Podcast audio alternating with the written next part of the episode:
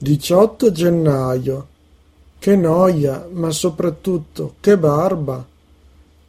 Caro diario, dopo il diversivo, per quanto sgradevole, costituito dalla gita in ospedale, le nostre vite stanno ripiombando nel tran tran, nella routine e nella noia. Una noia direttamente proporzionale alla lunghezza della mia barba in alcune parti del viso dove non posso passare il rasoio per non andare troppo vicino alle zone dove mi hanno operato. Non sarà mica un caso se in italiano diciamo che barba come sinonimo di che noia. L'altra sera è successo qualcosa di molto inconsueto a casa nostra. Ho visto mio papà sganasciarsi dalle risate guardando la televisione. Era già un miracolo che guardasse la tv con me e mia mamma, ma era da tantissimo che non lo vedevamo ridere così.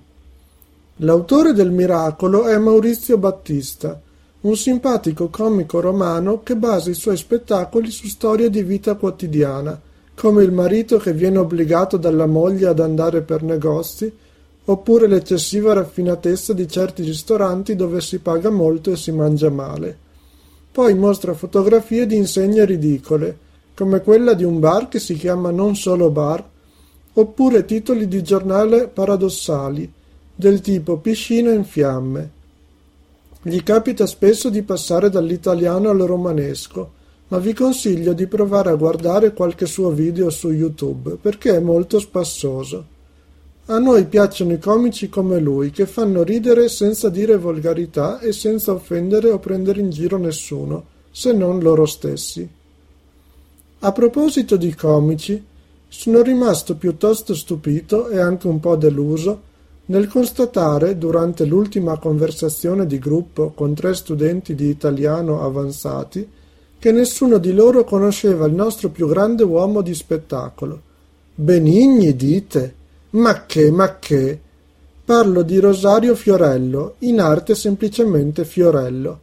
È molto più versatile di Benigni e anche molto più fine. È un grande imitatore Canta bene e sa intrattenere il pubblico parlando della gente reale e dei suoi problemi. Ogni tanto prende un po' in giro i politici, ma lo fa con garbo e senza schierarsi. È ironico senza essere sarcastico. Penso che sia il più grande artista televisivo vivente che abbiamo in Italia. Ed è un peccato che non sia conosciuto all'estero.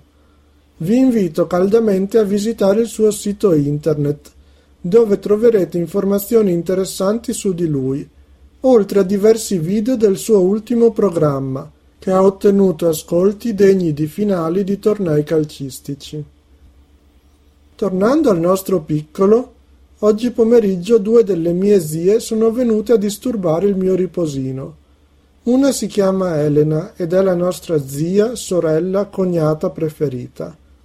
È la più grande delle sorelle di mia mamma e nonostante sia quella che abita più distante da Rovigo, è anche quella che viene più spesso a trovarci. L'altra si chiama Rita ed è la seconda per età. È sempre depressa e non ci sentiamo né ci vediamo molto spesso. Sono state qui un'oretta scarsa, perché volevano tornare a casa prima che facesse buio o che scendesse la nebbia. Quando sono andate via, ho sistemato i francobolli italiani del 2011, che sono arrivati oggi per posta. In genere i francobolli italiani sono brutti, ma mio nonno continua a prenderli un po' per abitudine, un po' perché da molti anni li scambia con un signore che aveva conosciuto in Cecoslovacchia. Di fatto lui mette i soldi per comprarli e io la manodopera per metterli a posto nei raccoglitori. E anche oggi ho riempito la mia pagina quotidiana di aria fritta. Ma tanto, come insegna Steve, anche le lezioni più vuote costituiscono materiale linguistico utile per migliorare. Spero che, oltre a creare tanti links, vi divertiate almeno un po', alle spalle mie e di chi mi sta vicino.